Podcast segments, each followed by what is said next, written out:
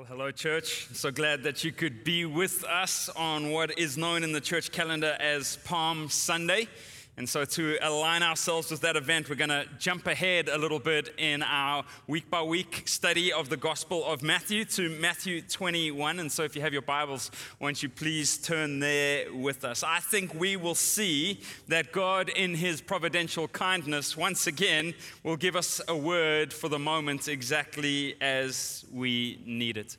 Fleming Rutledge had a beautiful description of Palm Sunday. She said, that it is the Trojan horse of the church calendar. Uh, what she meant by that, it's so profound, is that it kind of sneaks in, appearing like something else. It is a remembrance of a story that looks like pure praise from beginning to end, but it's one that actually sets the scene for God participating with the world in immense suffering. It looks like a praise party second to none for the arrival of a new king, and it is actually the entrance into Holy Week and the reflection that we must make on the costly and sacrificial love of that king who didn't just hear Hosanna in the streets of Jerusalem, but would go on to hear, Crucify him in some of those same streets. It is a reminder, friends, in a week like this one, that we believe in a kingdom that is both now, it's at hand, but it's also clearly not fully yet, which ought to be obvious to us as we look at the world. This helps us as Christians to have a posture of hopeful realism. That's the posture we should adopt as we sojourn through this life. We are the most hopeful of all people because the kingdom of God is at hand. And we know the goodness of that king and the power, indeed, of that king. And we are, of all people, the most realistic about the world's brokenness and fallenness and its subjection to sin and its curse because we know that the world executed that king and rejected his kingdom. And that as a result, it won't see its full manifestation until he returns. And so, friends, it's in that posture of now and not yet, of hopeful and realistic. It's that posture that helps us to interpret another week of violence in this beautiful land. More lives lost in that senseless, cruel, and evil shooting in Colorado more hatred acted out, more violence, more murder. We don't try to gloss over that. We don't try to pretty that up in any way. We don't sweep it under the rug. It is horrific when we think of those people who were killed in a grocery store while going about their business.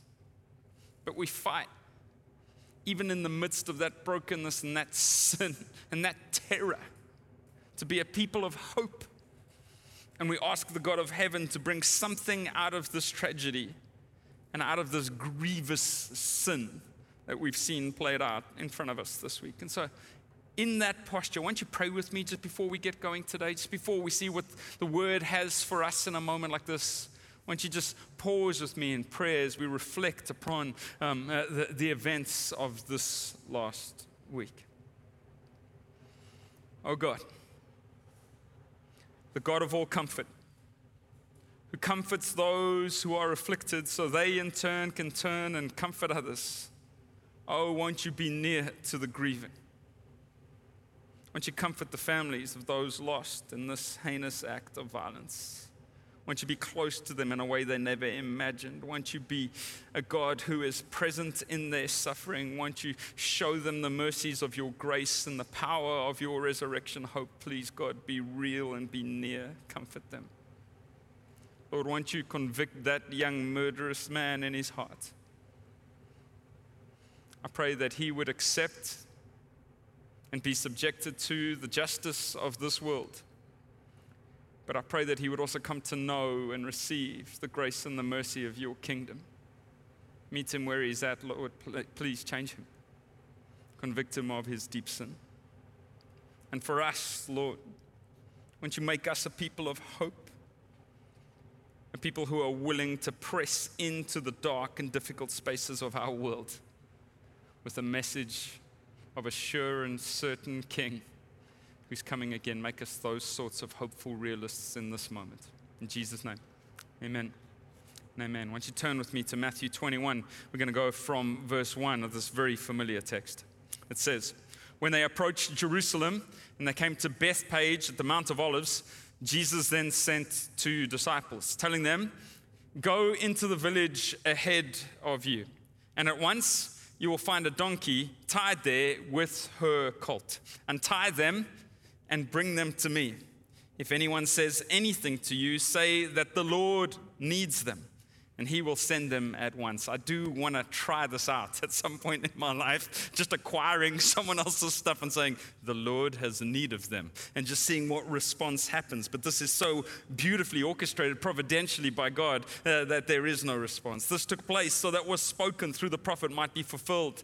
Tell daughter Zion, see your king is coming to you, gentle and mounted on a donkey and on a colt, the foal of a donkey. Verse 6 the disciples went and did just as Jesus directed them. They brought the donkey and the colt. Then they laid their clothes on them and he sat on them. The them is the clothes, not on the colt and the donkey. It would be weird if he rode in on both of them at the same time. And so that's a bit of a, a, a funky piece of Matthew's grammar that has been um, confusing scholars for a generation. He sat on them, the cloaks that they had laid on the colt, which was walking beside the donkey. Hope you got all of that. A very large crowd spread their clothes on the road.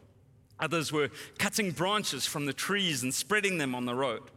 Then the crowds who went ahead of him and those who followed shouted, Hosanna to the Son of David. Blessed is he who comes in the name of the Lord. Hosanna in the highest heaven. When he entered Jerusalem, the whole city was in an uproar, saying, Who is this? The crowds were saying, this is the prophet Jesus from Nazareth in Galilee. Who is this? Oh, friends, there's so much going on here in this beautiful text that we can't quite picture from our own culture and context and, and, and, and moment in time. But Jesus and his disciples were arriving in Jerusalem for a very important feast. They were arriving there for Passover, which this year actually started uh, yesterday. Uh, I was out walking in our neighborhood last night and walked past the homes of two of our Jewish friends who were enjoying a celebratory meal to start the great remembrance of God's deliverance deliverance. And it was just so cool to be able to stop and wish them well and to wish them a blessed Passover and to share just briefly that I also believe in the God of the Exodus who, who redeems and, and rescues his people from their bondage. You see, Passover was one of the great festivals in the city of Jerusalem, and people would travel from all over the region. And as they did, it had kind of like a party atmosphere. It had a bit of a carnival atmosphere as people got reunited with, with friends and, and family members. And it was before social media, so they didn't know how insane their friends and family members had become politically. And so they still liked them. And so when they saw them, they were excited to see them. And then they would join together and they would all make the ascent, right? The, the, the march up to Jerusalem, which sat on the hill. They would sing the Psalms of ascent as they went. They would read the story of the Exodus to each other, and they would eat, and they would celebrate, and they would consider their devotion to their Lord as they made their way. It was part of their annual spiritual formation strategy. It was a beautiful thing to behold. I had something of a similar experience just a couple of weeks ago, driving to Florida for the annual festival known in America as Spring Break.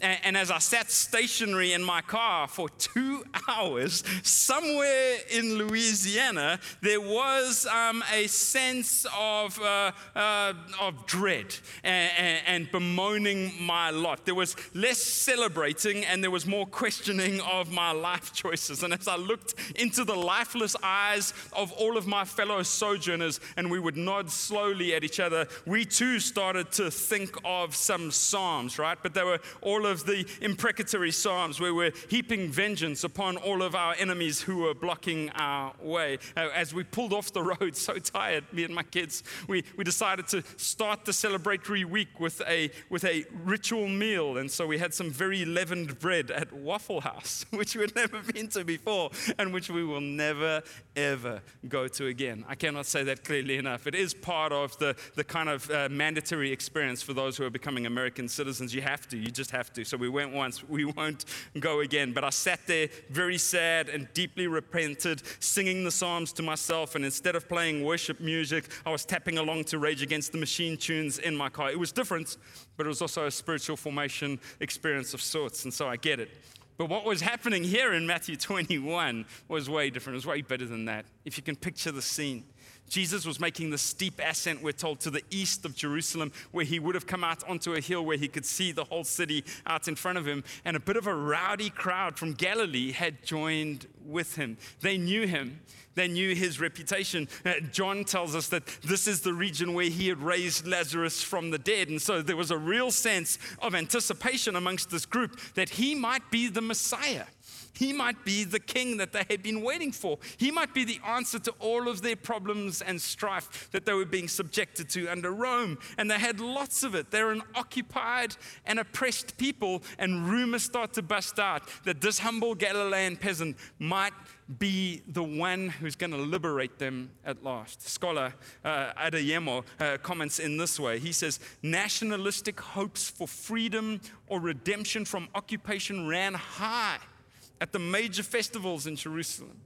The arrival of a prophet from Galilee, already linked to messianic claims and deeds like the feeding of the 5,000, would naturally fuel expectations that independence was near. And so, this isn't just religious hope, this is political hope. This is hope for a better future for the nation of Israel. And it starts to bustle out and, and, and spread in the crowd. Jesus might be the one. And it causes what Matthew calls an uproar. Now, now that word in the original language is strong. It literally means that people were disturbed and visibly anxious. So, not everyone agreed that this Jesus might be the hope that they were looking for. And so, this might help us to understand the question and the answer, but the question that shapes this text, which is who is this? They were confounded by this man. They'd heard great things, they'd seen great things, but when he comes into view, they go like, "This is not what we expected.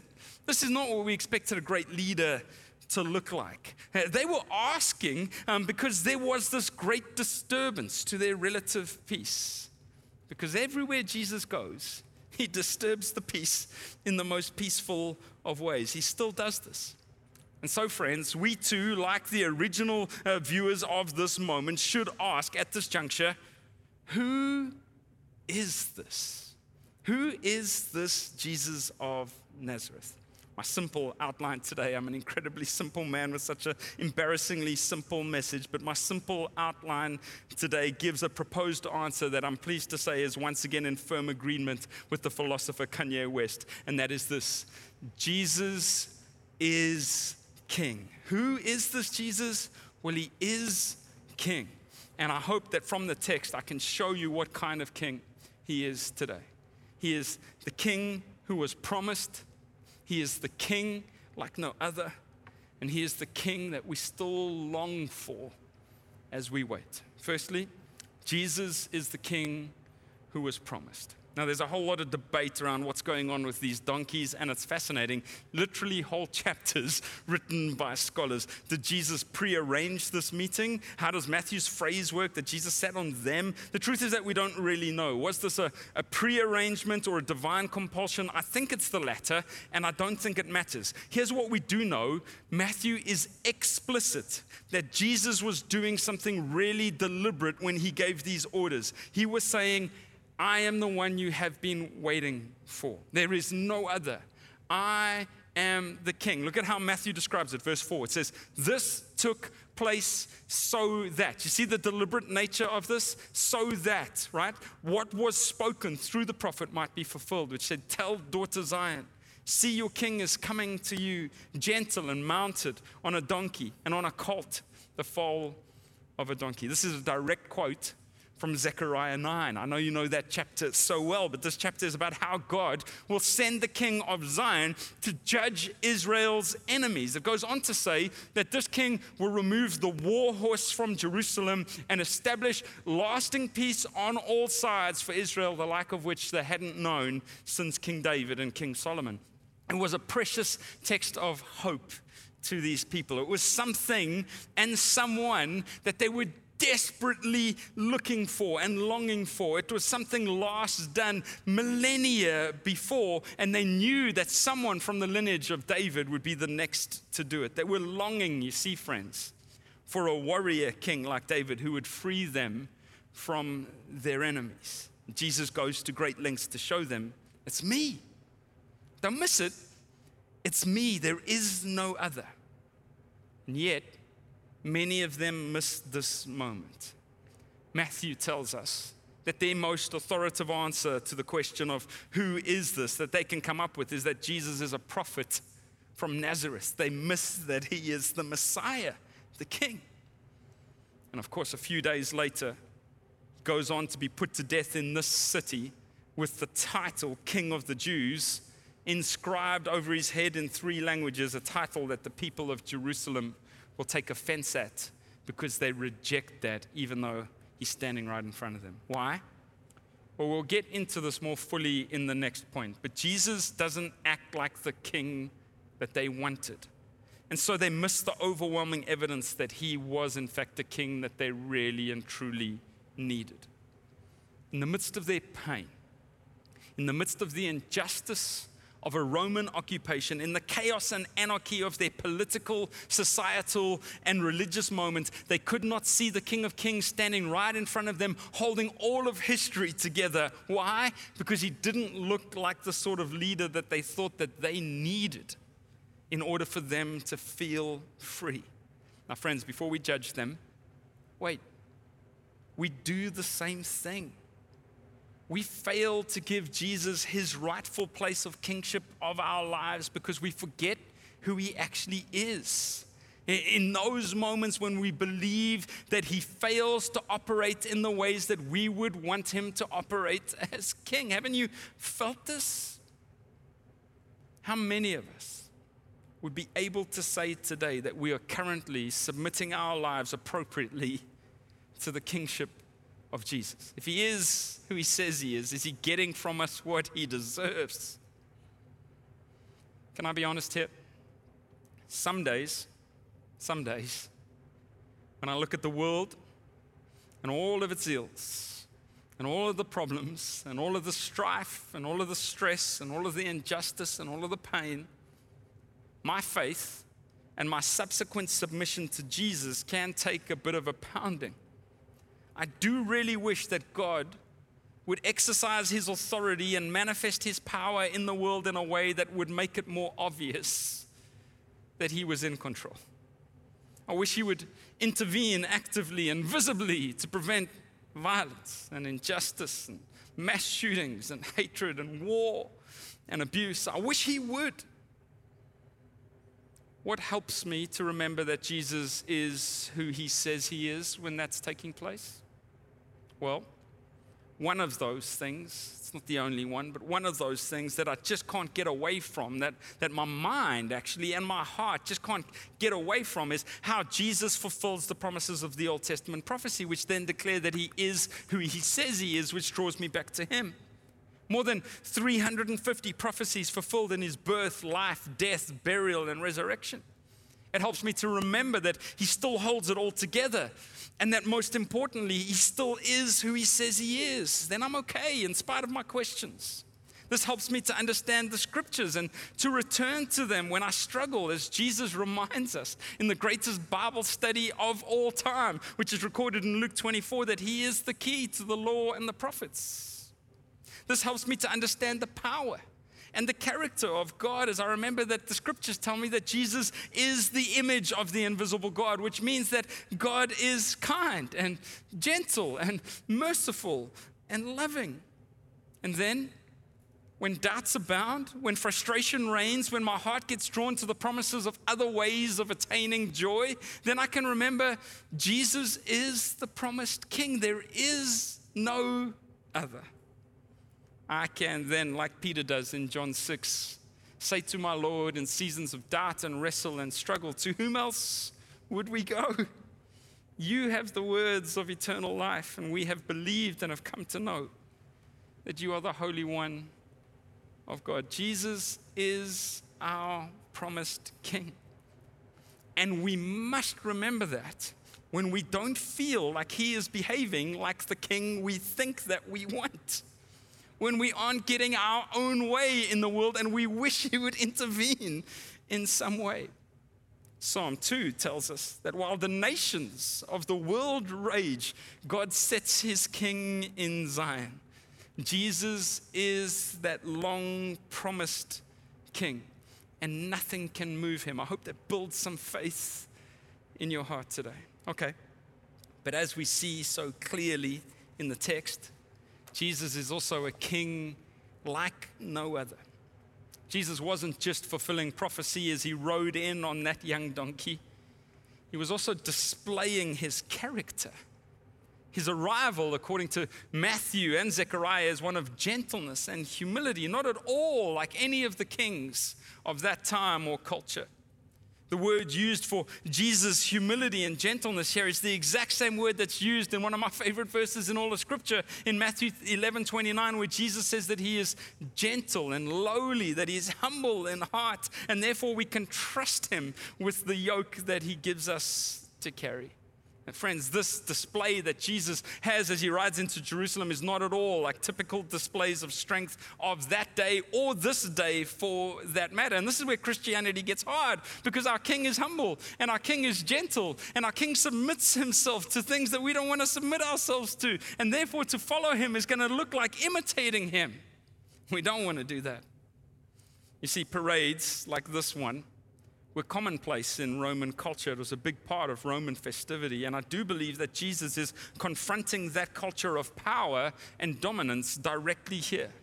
You see, kings and high ranking military officials would march through the streets at the end of great battles with the king riding on a white stallion and with the spoils of war behind them, including the people they had taken captive. They were paraded around the streets so that people could taunt and torment them as they could praise their great liberators at the same time. This is why there is so much uproar and confusion and questioning amongst the people. They knew that it was prophesied that the king of Zion would come on a donkey to Jerusalem, but they then assumed in their worldly thinking that he would jump off that donkey and begin quite rapidly the whole slaying of the Romans part that they were so looking forward to. And Jesus didn't. This, friends, is why it's so mixed here. We think, oh, they're singing Hosanna, laying palm branches on the ground. What a wonderful worship service. And I'm sure some of them had great intentions, but some of them were thinking someone, something else. Hosanna means God save us. But it had become a regular part uh, uh, of the language of that day as they were thinking about God save us as a nation. God save Israel from the Romans. They lay palm branches on the road. These weren't symbols of religious fervor, they were icons of national liberation. They had been used just over 150 years before in the Maccabean revolt, which had temporarily removed pagan dominance from the holy city. And so, as they're singing, God save us, and as they lay palm branches on the road, they're fully expecting a repeat of that revolt with a king of Zion to overthrow Rome. But our King Jesus, as always, he's working on such a different agenda. The donkey isn't just a prop for him, it's a perfect symbol of his upside down kingdom.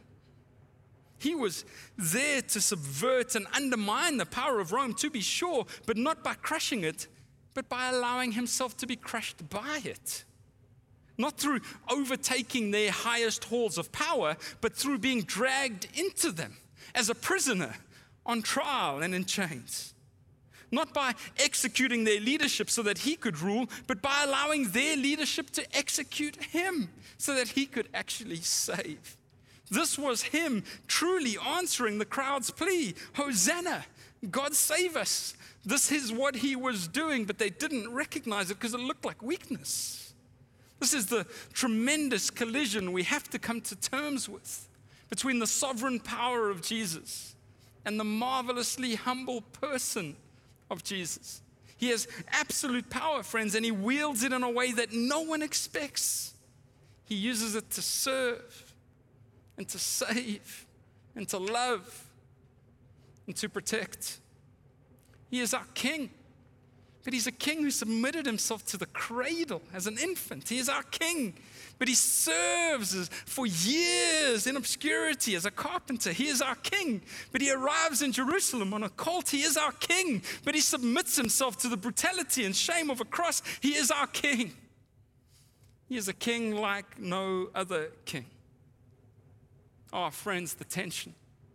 He is the lion of Judah the King of Zion, but he is also the Lamb of God who takes away the sins of the world. He has infinite majesty, and yet he has total humility. He executes perfect justice, and yet he offers boundless grace. He possesses absolute sovereignty and still displays utter submission. He is all sufficient, and yet in his life shows what it is like to walk with full trust and dependence upon his Father in humility. Friends, here is the risk for us for us. We can be like these people. In our hopes, for our own flourishing, we can miss him just like the people of Jerusalem did. We can insist on, or we can purely justify the systems of power of the world to get what we think is our liberation done. We look to those on the white horses of our day, and we miss the king on a colt. We can conflate our sense of aspirations for our community and our country with the purposes of the kingdom of God. And then we can subjugate the kingdom of humility for our own communities of power. And then we find ourselves crying out, Hosanna, but missing the king of our very salvation. What or who are you looking to to save you? Who are you crying Hosanna out to. Friends, in this tumultuous season, it has grieved my heart as a, as a pastor, as a shepherd, as someone who loves the flock and wants to walk long journeys with people as long as they'll walk with a simpleton like me. To see so many people who declare Jesus as king, but who are desperately holding on to systems of power in this world for their salvation. You know how you can see it? What are they most passionate about? What are they most fearful of? My pastoral conversations at the moment are not about the glory of Christ. They're not about His grace. They're not about His mercy. They're not about His humility. They're about who gets the power. It leads to paranoia, fear, agitation, anger, restlessness of spirit that shouldn't be signs of people of the kingdom. Why? We've cried out Hosanna to other things and to other people and not to our King. He won't lead like the systems of this world. He's better by far. He's better by far. Jesus is like no earthly king. And so we shouldn't ever make an earthly king into any sort of functional Jesus. It's a terrible trade. Okay, lastly, Jesus is the King that we still long for. And oh man, I long for his return. I used to hear older men speaking about, oh, it'll be great when Jesus comes back. And I was like, no, I got things to do, man. I got experiences. Now I'm just like, bring it. Bring it. Oh, Lord, don't tarry. Why the wait? Let's get this show on the road. I can't wait to see him. Look at when the crowd sings. Here's what they sing they say, Hosanna to the Son of David. Blessed is he who comes in the name of the Lord. Hosanna in the highest heaven. They are in part singing from Psalm 118. I'd encourage you to read it later today. It is magnificent. It's the psalm that speaks of a stone that the builders reject that becomes the cornerstone on which the true house of God is built. It's a messianic psalm about our King Jesus. And it's also the psalm that Jesus himself quotes later on in Matthew in Matthew 23 39, where he says, For I tell you, you will not see me again until you say, Blessed is he who comes in the name of the Lord. You see, Jesus shows us in Matthew 23 that he sees this messianic, messianic psalm having two enactments. It was fulfilled once in his arrival in Jerusalem, but it will ultimately be fulfilled in his return to Zion's holy hill when he appears again there in glory. And it is for that appearance that we wait and that we long for. And you know what? that arrival will be very, very different there will be no confusion about who he is. No one will be asking, Who is this? Who is he? Who? No, no one. There will be no young colt. Jesus gets his war horse and our only response will be worship. Look at the vision that John has of this glorified King Jesus from Revelation 19. Let it bring an urgency and a fervor and a zeal back into your faith and your worship of Him. look, look at our King as He comes back. Revelation 19 11. Then I saw heaven opened, and there was a white horse. See it? Donkey's gone. His rider is called Faithful and True. And with justice, he judges and makes war. His eyes were like a fiery flame, and many crowns were on his head. He had a name written that no one knows except himself. He wore a robe dipped in blood, and his name is called the Word of God. The armies that were in heaven followed him on white horses wearing pure white linen. A sharp sword came from his mouth so that he might strike the nations with it. He will rule them with an iron rod, and it will be good. He will also trample the winepress of the fierce anger of God the Almighty. And he has a name written on his robe and on his thigh King of Kings and Lord of Lords. That is our King. And our friends, He will make it all right. He will make it all just. The blood of His robe is His own. Because that great King rode into Jerusalem and humbly submitted Himself to death for your salvation. So that when you cry out, Hosanna, God save us, He says, I got you. And so, friends, we ask ourselves today, as they did in Jerusalem on that day, who is this?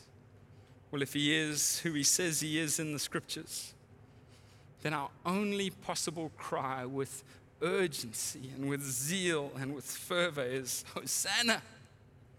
God save us and forgive us for the many ways we look to others for salvation. Jesus, dear friends, is king. And so we say, Hosanna. Hosanna in the highest. Come quickly, Lord Jesus. Father God, thank you for your word. Thank you for the reminder of your goodness, of your kindness, of your mercy, and of your power. Thank you for the humility of your Son. Showed us in this beautiful, tender moment how he holds all of history together and yet submits himself even to death, death on a cross. Why? So that he can save us. And yet, Father, so many of us miss it. I pray that we wouldn't today.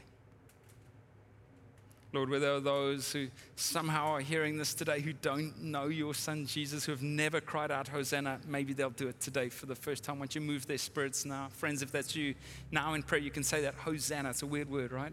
God, save me. God, save me. I can't save myself. The systems of this world cannot save me. The heroes of this world cannot save me. I need that humble King, Jesus. I need him to save me now before he comes back on that white horse. Please save me. He'll meet you, friend. You can pray that.